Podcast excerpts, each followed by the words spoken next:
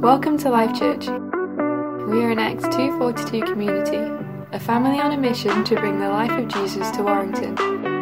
We hope you're ready to hear what God has to say to you today through His Word and by His Spirit. says Samson went down to Timnah and there saw a young Philistine woman. When he returned, he said to his father and mother, I have seen a Philistine woman in Timnah. Now get her for me as my wife. His father and mother replied, Isn't there an acceptable young woman among your relatives or among all of our people? Must you go to the uncircumcised Philistines to get a wife? But Samson said to his father, Get her for me. She's the right one for me. His parents did not know that this was from the Lord, who was seeking an occasion to confront the Philistines, for at that time they were ruling over Israel. Samson went down to Timnah together with his father and mother. As they approached the vineyards of Timnah, suddenly a young lion came roaring toward him. The Spirit of the Lord came powerfully upon him, so that he tore the lion apart with his bare hands, as he might have torn a young goat. But he told neither his father nor his mother what he had done. Then he went down and talked with the woman, and he liked her. Convenient. I added the word convenient, not in the Bible. Uh, sometime later, when he went back to marry her, he turned aside to look at the lion's carcass, and in it he saw a swarm of bees and some honey. He scooped out the honey with his hands and ate as he went along. When he rejoined his parents, he gave them some, and they too ate it. But he did not tell them that he had taken the honey from a lion's carcass. Now his father went down to see the woman, and there Samson held a feast, as was customary for young men. When the people saw him, they chose thirty men to be his companions. Let me tell you a riddle, Samson said to them. If you can give me the answer within seven days of the feast, I will give you thirty linen garments and thirty sets of clothes. If you can't tell me the answer, you must give me thirty linen garments and thirty sets of clothes. Tell us your riddle, they said. Let's hear it.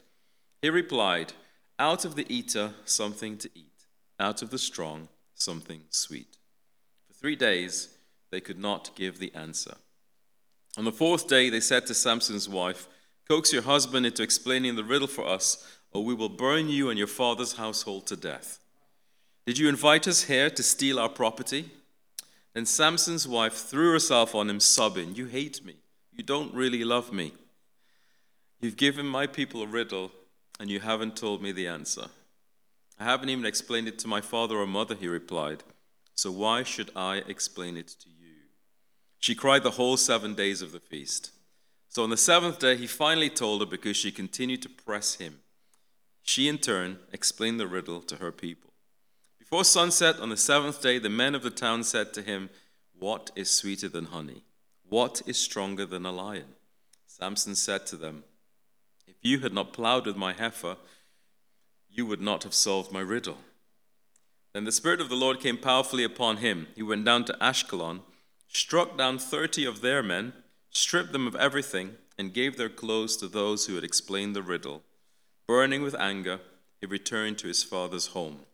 And Samson's wife was given to one of his companions who had attended him at the feast. What drama! Absolute drama. And uh, chapter 15, which we'll do next week, gets even worse. So much drama around this man's life, this, this judge of Israel. It seems that drama seems to follow him. Uh, so we will have a look at some of the things that popped out to me as we were looking through this chapter. And hopefully, we'll be challenged. The first thing is Samson went out to Timnah and he saw this, this young woman. He says to his father and mother, I have seen a Philistine woman in Timnah. Now get her for me. In fact, he goes on to say, She is the right one for me. Some versions say, She is righteous in my eyes, is what he says. And his parents are understandably a little bit upset that Samson is, is, is wanting them to arrange a marriage, because this is the way that it worked, is wanting his parents to go and to arrange a marriage for him with a Philistine woman because the, the covenant to the Israelites that God spoke to them about very clearly said, Do not intermarry. And so that's why they said to him, Seriously, aren't, aren't they any, any pretty girls among our own people? Why do you have to choose this woman? She is good in my eyes, he says. And so I wanted to ask us all this question What are you looking at? What are you looking at? It's worth noting that in our first John, one of the three definitions of sin is the lust of the eyes. So, what do you allow your eyes to see? Now, Samson allowed his eyes to see this young woman, and he appreciated that she was a pretty young woman, but then he could have moved on. But actually, it moved from, I have seen a Philistine woman, to, she's the right one for me. This is before he spoke to her, by the way. Yeah? Because remember, later on, they come and have a conversation. And it says he has a conversation with her, and he liked her. I mean, seriously, Samson. So, what are you allowing your eyes to look at? 1 John 2, verse 16 says, For the world offers only lust for physical pleasure the lust for everything we see, and pride in our possessions. They are not from the Father, they are from this evil world. The lust of the eyes, the lust of the flesh, and the pride of life. So, one, one of the, the kind of definitions of, th- of things that pull us away from our walk with God and from our relationship with God is the things that we allow ourselves to see. The, the things that we get pulled in when we take our eyes off God. With the discovery of gold in 1848, the California gold rush officially began, and people poured into California from all over the world. About 300,000 people found their way to California to try and find their fortune because people were finding gold. Most people did not become rich with finding gold, but some people made a lot of money. The people who made a lot of money were the people who set up businesses to serve the people who were, who were trying to find gold. So there were some people who were selling glasses of water for $100 each. This is in 1848, $100 each. Yeah. Imagine, imagine gasping, being thirsty, and someone saying, You can have this, but it's 100 quid. Unbelievable. There was a guy who was selling a cream in a bottle, and uh, it was in the newspaper.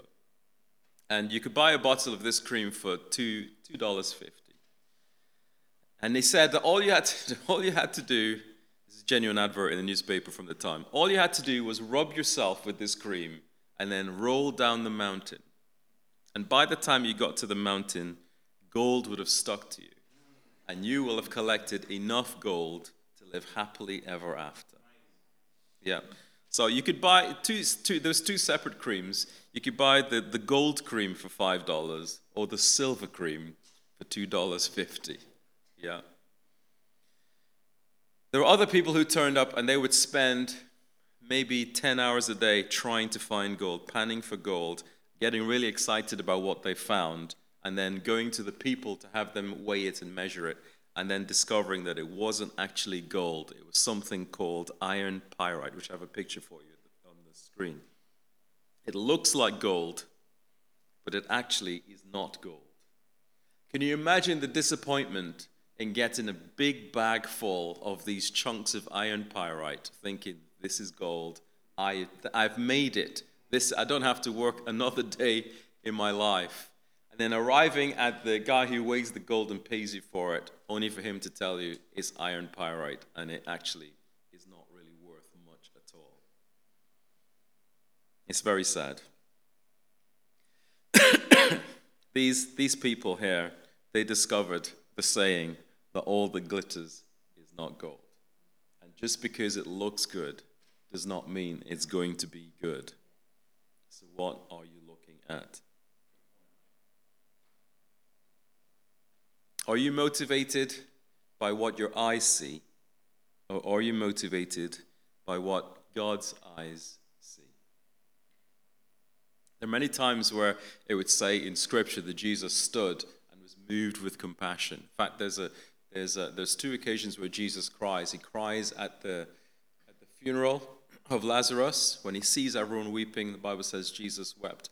I know that because when I grew up in Sunday school, when they took the register, um, you didn't say here, you had to say a Bible verse that you learned that week. So I got really good at finding the shortest Bible verses in the Bible. So Jesus wept was, was a popular one. Jesus cries at Lazarus' funeral. He's moved with compassion by what he sees around him. And there's another occasion where he arrives in Jerusalem and he looks over the city and he weeps for the people in the city. He sees stuff and he's moved by compassion. He doesn't see stuff and think, I want this. That's what happens to us. We see stuff and think, I want this, or I want to be like that, or I must have that. We have to be careful with what we're looking at. I was thinking about tonight, and I was thinking, I'm spending a lot of time talking about looking at stuff. Maybe I'm a, I'm a bit off track here. And then this is one of the verses in my devotion today Proverbs 27, verse 20. Death and destruction are never satisfied, and neither are human eyes. Death and destruction are never satisfied, and neither are human eyes. We could talk about the obvious things like pornography but what I do want to point out is scrolling through Amazon on Black Friday is just as much a question to ask yourself what are you looking at? What are you looking at? I don't want to, I don't want to give you guilt for buying stuff for your house. Let's, let's be serious. Let's, let's get the point here. The point is if we spend time looking at things that pull us away from what God wants for us, then we are opening ourselves up to an opportunity where our attention is taken away. And then we can redefine those things. See, Samson didn't just say, I, I've seen her and I like her. He said, She is righteous in my eyes. So he's, he's implying much more about, but with that statement than, than what he's just saying with, with, I have seen someone who is beautiful.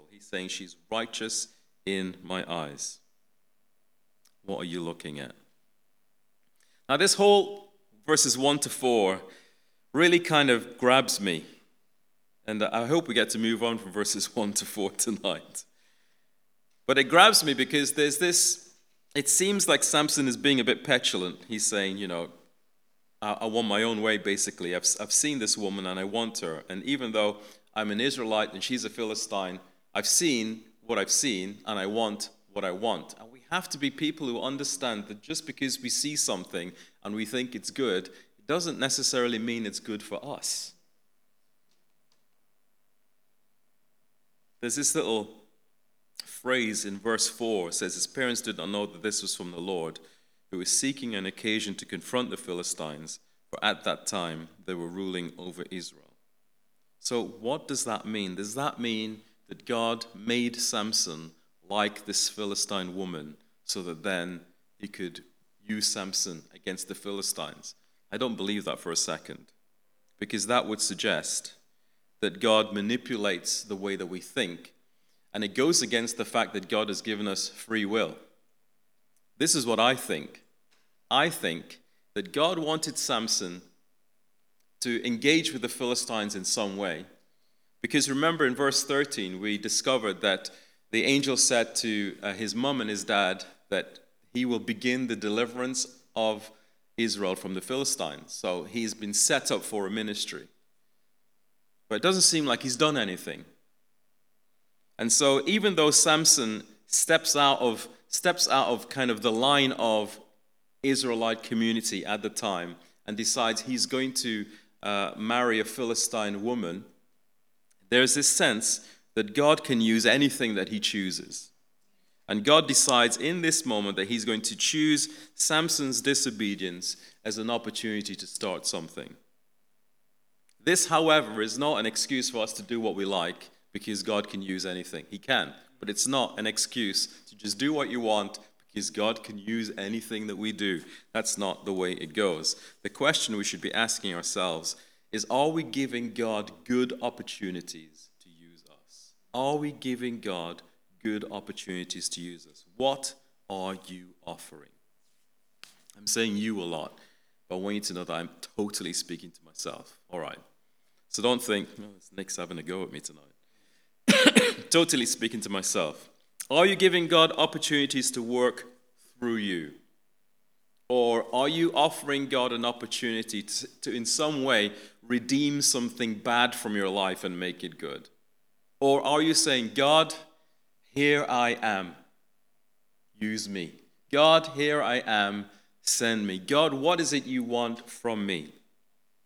And it might be that had Samson said all of this stuff to God at some point, it might be that there would have been a different strategy for the way that he engaged with the Philistines. Who knows? But he didn't.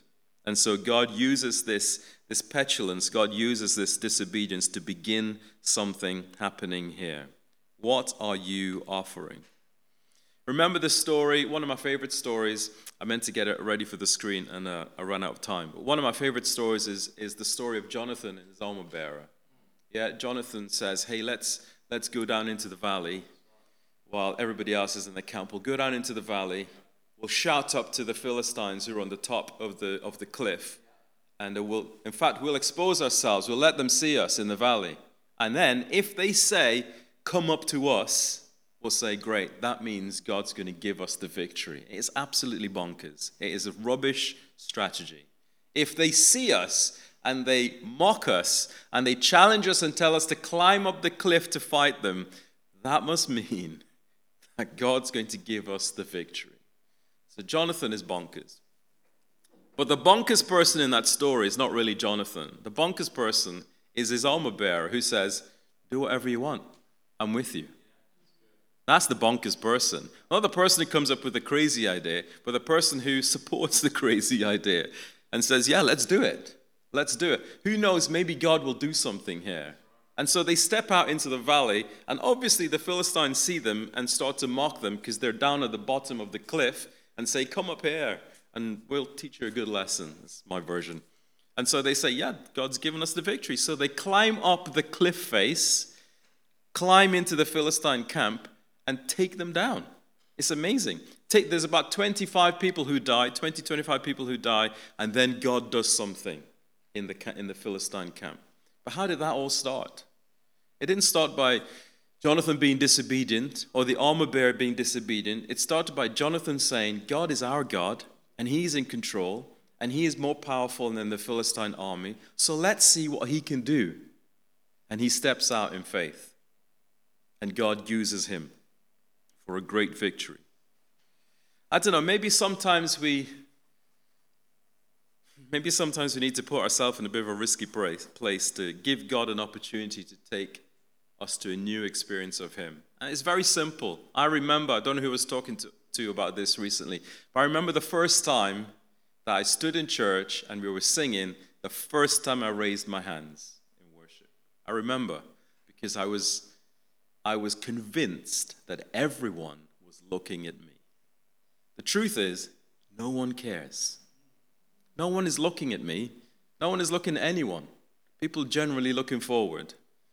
But I was so convinced that everyone was looking at me. But I knew that I had to do it. I knew that it was the next thing that I had to do in my, in my experience of God and in my giving myself in total surrender to Him. I knew that I needed to raise my hands in worship. And it was such a challenge. But I decided to do that risky thing. It doesn't seem like a big risky thing now. It's not a problem for me at all. But for some people, that kind of thing can seem a bit of a risky thing.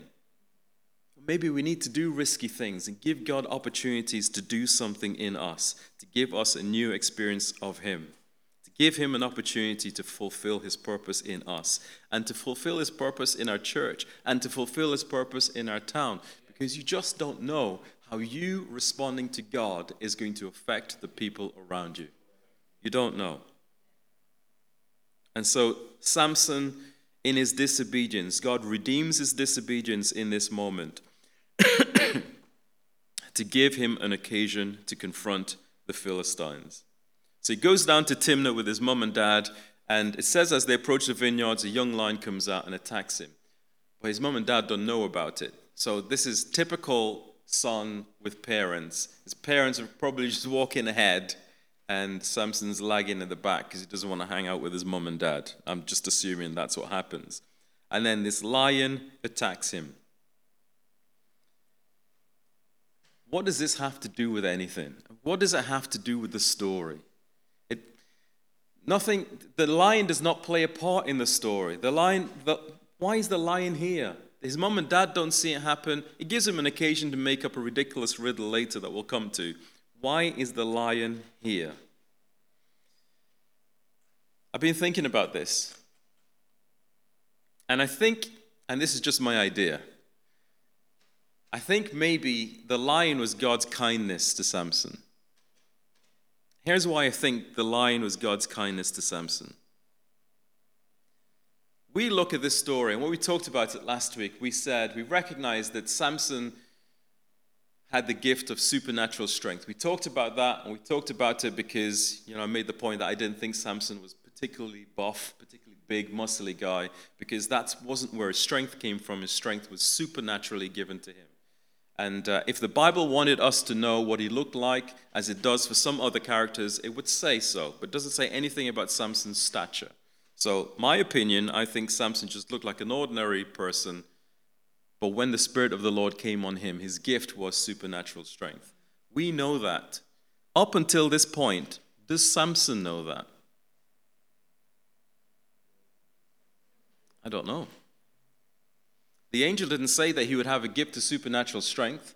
His mom and dad didn't say that he would have a gift of supernatural strength. So does Samson know what his gift is up until this point? I don't know. Maybe he doesn't. And maybe this is just a moment for God to say, listen, later on, you're going to need this, so you need to see how it works. Maybe. Maybe it was an opportunity for him to use his gift of strength when he wasn't taking on a Philistine. Didn't seem like it at the time. A lion come running to you does not seem like God's kindness. Doesn't at all. But maybe it was. So here's my question Are you noticing his kindness? Are you noticing his kindness? Samson, when he defeated this lion, didn't talk to his mom and dad about it. Maybe he was wrestling with what does this mean? I just killed a lion with my I just killed a lion with my bare hands. What does this mean?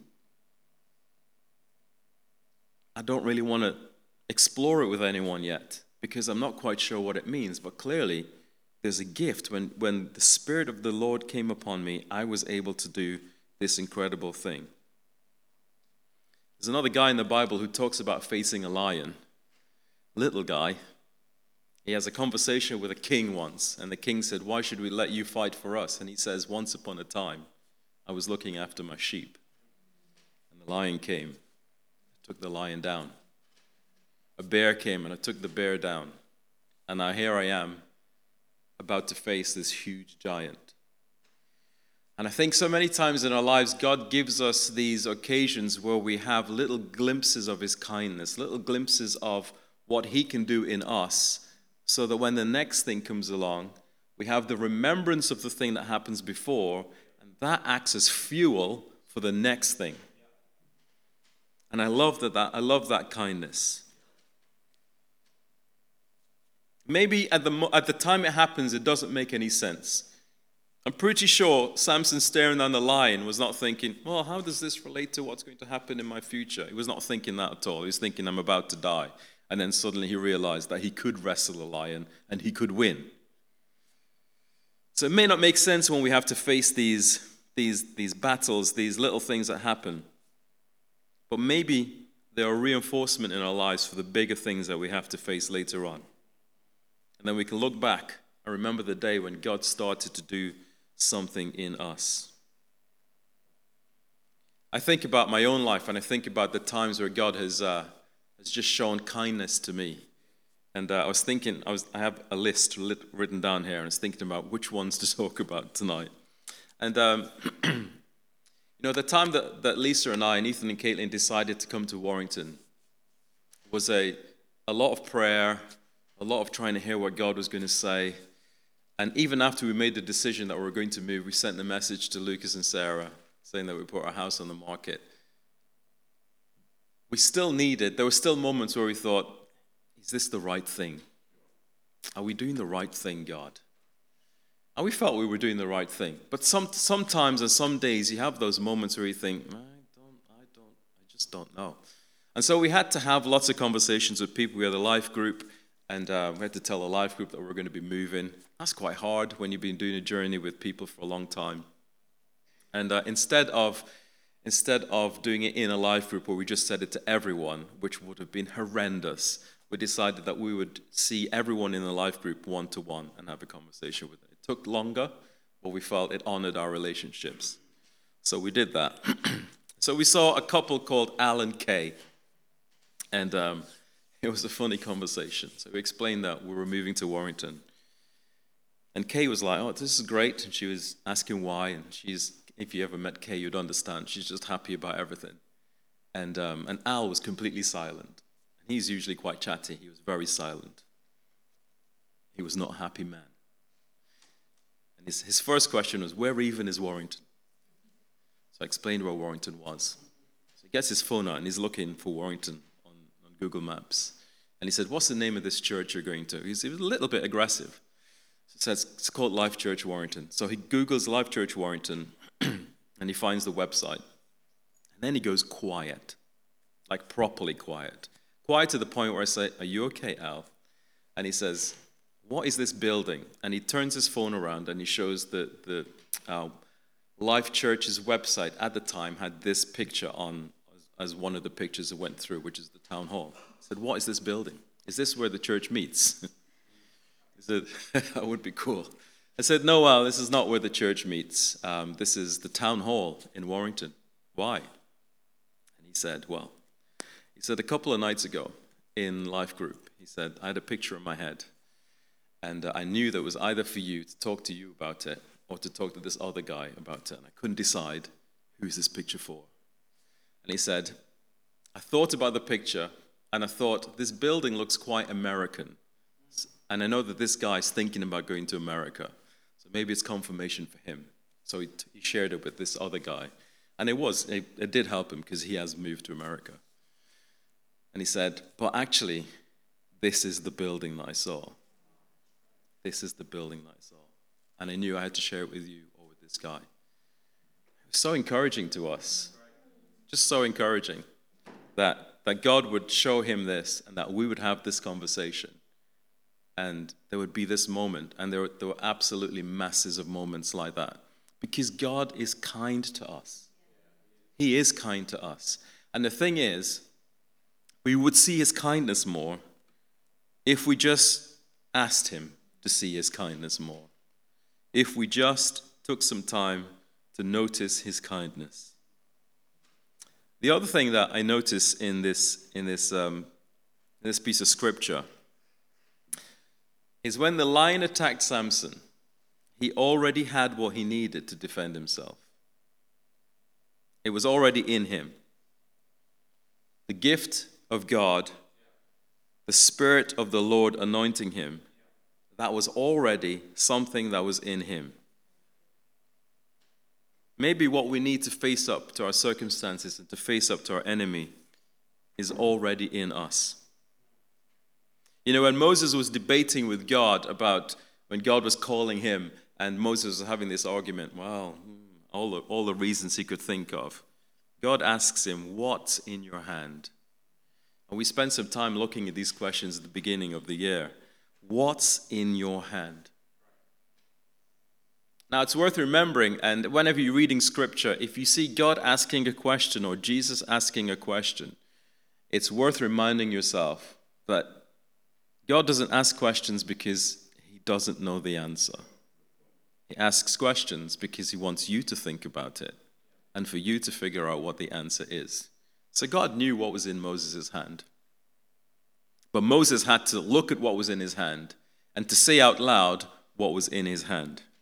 And then God points out that the thing that he had in his hand, his staff, his identity, his authority, all of the things that his staff represented, that those were the things that God was going to use. So what's in your hand? 2 Peter chapter 1 verse 3 says his divine power has given us everything required for life and godliness through the knowledge of Him who called us by His own glory and goodness. Because of Jesus and through the knowledge of Jesus, you and I have everything we need for life and godliness. Everything we need. He's in our hands.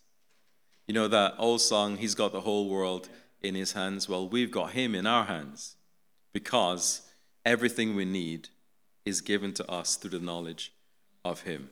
Everything we need is given to us. And so, Samson has this encounter with this woman that he sees, this woman that he likes. he goes, he, on his way to meet her, on the way to set up the, the marriage, is attacked by a lion. He kills the lion, leaves the lion's carcass there, moves on to the town of Timnah. They have this conversation. He likes her, and then they go back. Now, sometime later, he goes back to kind of finalize the whole marriage. And on the way back, he sees the lion's carcass and the swarm of bees and some honey. So he takes some honey, he eats it, takes some, gives it to his parents, but he doesn't tell them where he got the honey from. Now, some commentators think he doesn't tell them because he's already thought of the riddle and he doesn't want them to know what the riddle is or to give it away, so he doesn't tell them. I don't think that's it. I think he doesn't tell them because he knows that what he's done is unclean. He's taken honey from a carcass, and that would be considered unclean. And remember, one of the rules for Samson's vow was to not eat anything unclean. And so, Samson, not only is Samson, this is how gracious God is, not only is Samson um, going to marry a Philistine woman, but now he's, he's broken part of his vow because he's eaten something that is unclean. Now, we could argue it's not, it's, that it's not a rotten carcass because bees wouldn't make a, a, a nest in, in something that was still fleshy, so it would have just been a skeleton. So we could argue, well, hmm, it's not really dead. It's, well, it is dead, but it's been dead for a long time. But actually, the thing is, if you want to do the things that God says, you need to do the things that God says rather than trying to find how close you can go to the edge before you actually not doing the thing that God says. Yeah? It's that old story of a woman who lived on a cliff uh, that she had a, a mansion on the top of this cliffside with a big windy road and she wanted someone to be her driver and she interviews three drivers and the first driver was like listen i'm so good I could drive around this, I could drift around these corners, but I still, you still wouldn't go over the edge of the cliff with me, it'd be fine. And the second driver says, Don't worry about that guy. I could drive right to the edge. I could have tires on the edge of the cliff, and you would be safe. And the third driver says, Listen, I'm not going anywhere near the edge of the cliff. I'm going to be on the other side of the road because I don't want to go near the edge of the cliff. Guess who gets the job? The person who's decided they want to stay away as far as away from the edge as possible. And when we get to when we get to the point where we're starting to debate, well, how far is too far, and what can I get away with, and what can I do, and God would still be happy with me, we've missed the point of God's instructions. Samson takes this honey from a carcass and he eats it. And then they go and see they go and see the, the, the woman and her family. This is just a throwaway thought. I've got nothing else to say but this. It says in verse 11 when the people saw him, they chose 30 men to be his companions. So Samson arrives. It's going to be a big wedding feast. It's going to last for seven days because that was the, the custom. And so they get 30 people to be Samson's companions for the duration of the wedding feast. Here's my question Where are Samson's friends? Where are his friends? He's there on his own with his mom and dad, and he's surrounded by Philistines. Where are, did he have any friends? Did he invest in a community? Did he invest in relationships where he lived? Because he is in a different town, surrounded by different people, and he doesn't have anyone with him. Where are his friends? I could then say, Where are your friends? but it's just a throwaway comment. So take, take of that what you will. And then Samson comes up with a riddle. And in my opinion, the riddle is well, they had no chance of solving this riddle. Because whoever is going to think, oh, I wonder if on the way here, a lion attacked him and he killed it with his bare hands and then he left it. And then on his way here again, there was honey in it. It must be honey in a lion. That's That's, that's the answer to the. How, how are they ever going to solve this? They are never going to solve this riddle, which is why Samson is quite happy to say, Here's the riddle. If you get it, then I will give you each some clothes. But if you don't get it, then each of you has to give me clothes. Yeah? Samson is very convinced that no one can solve this riddle. He's very confident, but he doesn't, he doesn't um, make account for how desperate they were to not look silly. And they were desperate because they say to his wife on the fourth day, Coax your husband into explaining the riddle for us, or we will burn you and your father's household to death. I mean, it is, it is a strong threat. And these are her people. Yeah, bear in mind. These aren't strangers, these aren't people from a different nation. These are her people. They've said to her, if you don't find out the answer to this riddle, we will burn you and your father's household to death. So she reacts in the only way she could, really. Or is it the only way she could? This is my question. She goes to Samson and she begs him to tell her the riddle. And he doesn't. And so she begs him and she nags him for the whole time. I mean, it must have been a great wedding feast for seven days you're looking forward to the end of the wedding feast because that's what would happen. You'd feast and party for seven days, and then the end of the seven days, that's when the marriage would be consummated. So Samson is enjoying the seven days of his wedding feast. He's not really because every day his wife is crying and begging him to tell him the answer, her the answer to the riddle. So I don't think Samson was having a good time. I can't talk too much about nagging wives because I don't, I don't have that as an experience. Thank you, Lord is not my experience. But the phrases that she uses are quite interesting. Verse 16, she says, You hate me, you don't really love me. Those are quite strong phrases to use and quite manipulative phrases to use. Because how, how do you counteract that if you, if you want to prove the point? Well, I do I do love you. I don't hate you. But the only way, the only way to satisfy that um, statement is to actually do what the other person is asking, because they're attaching this to it. And so Samson is in a bit of a quandary. He says to her, Listen, I'm, my mom and dad don't even know the answer to this riddle. I've not even talked to them. So why would I tell you? But he eventually tells her the riddle.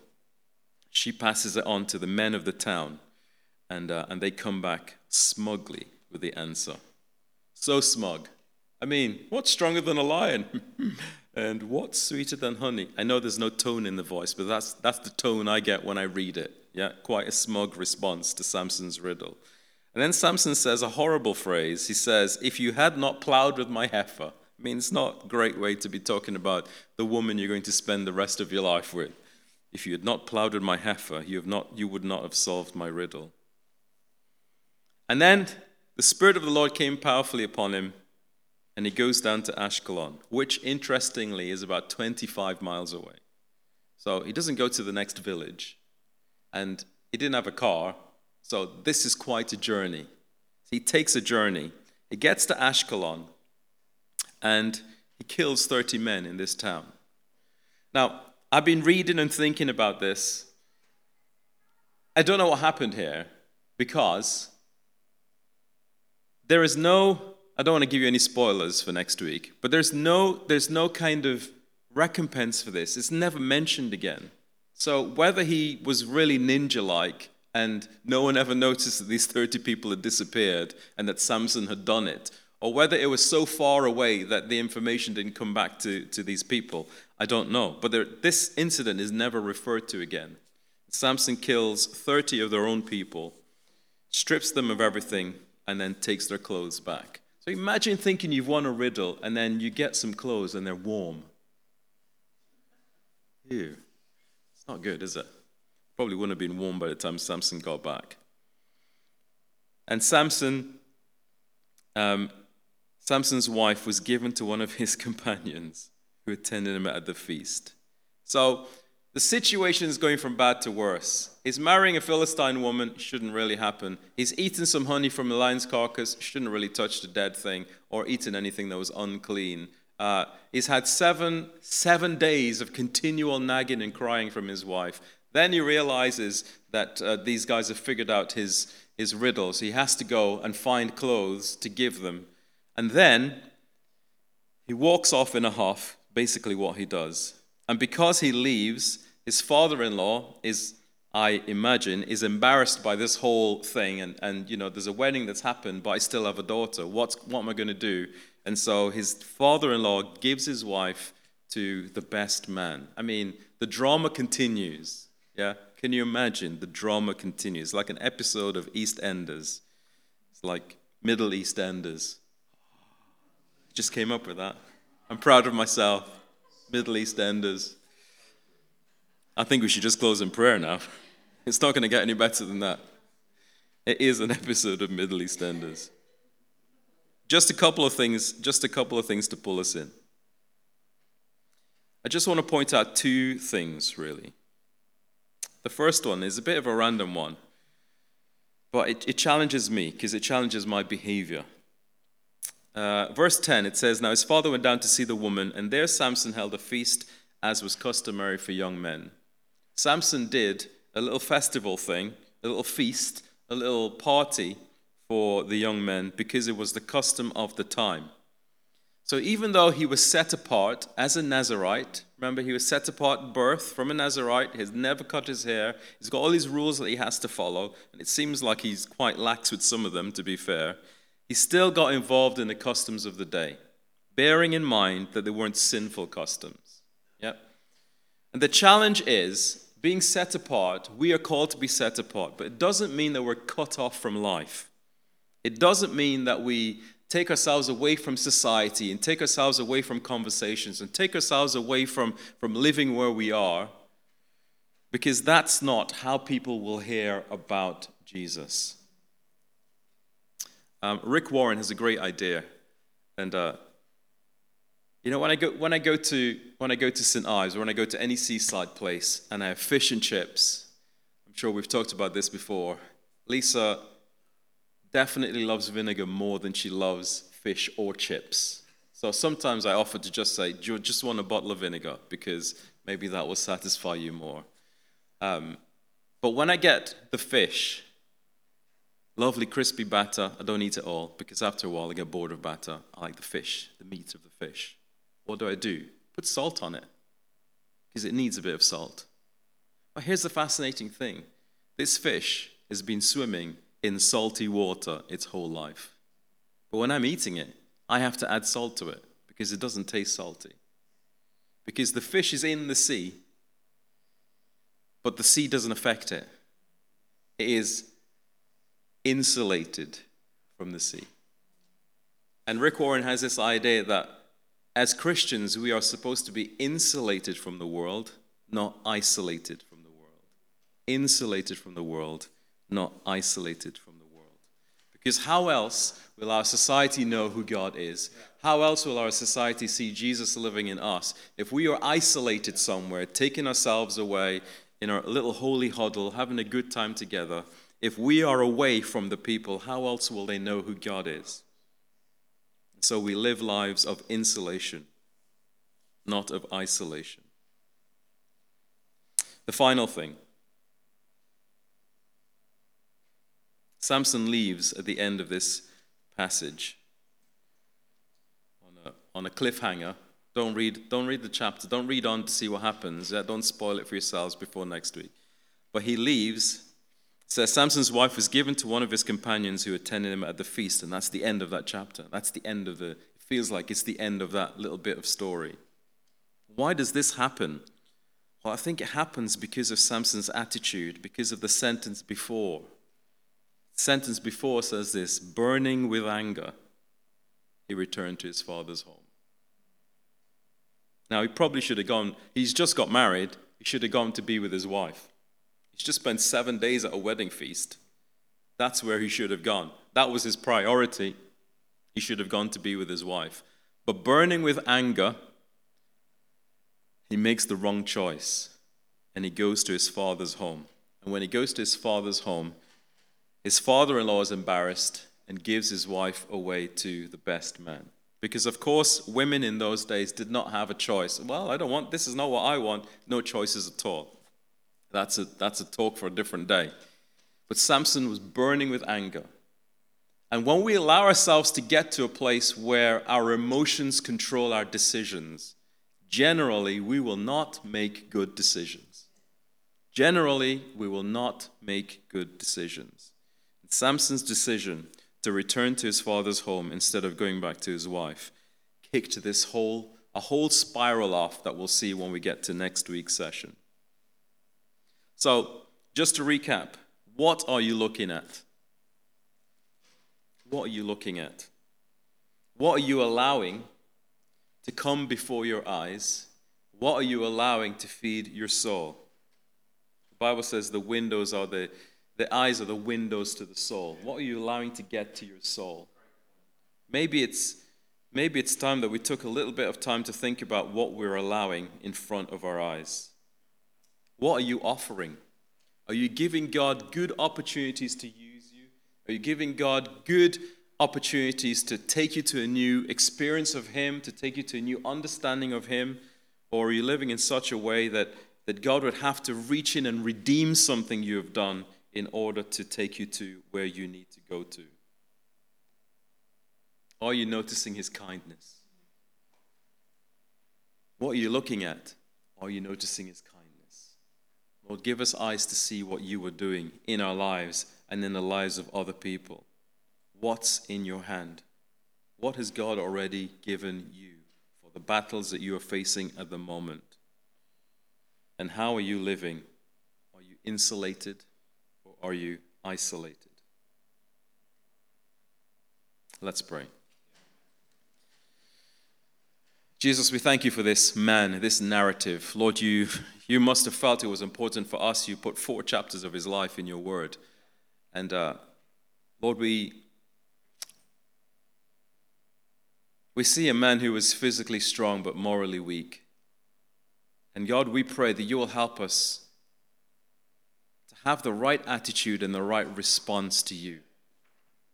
Lord, that whatever it is you ask of us, that we will have that, that sense of coming to you on a regular basis to say, What is it you want from me, Lord? What is it you want from me, Lord? How can I best honor you, Lord?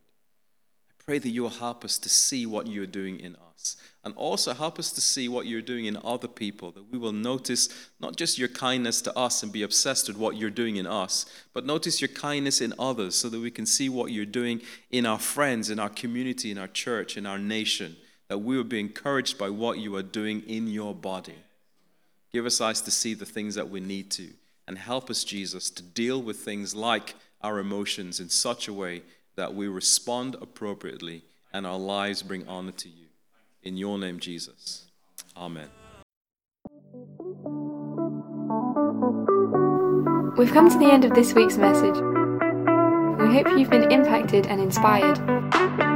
Keep up to date with everything that's happening by visiting our website at www.lifechurchwarrington.com.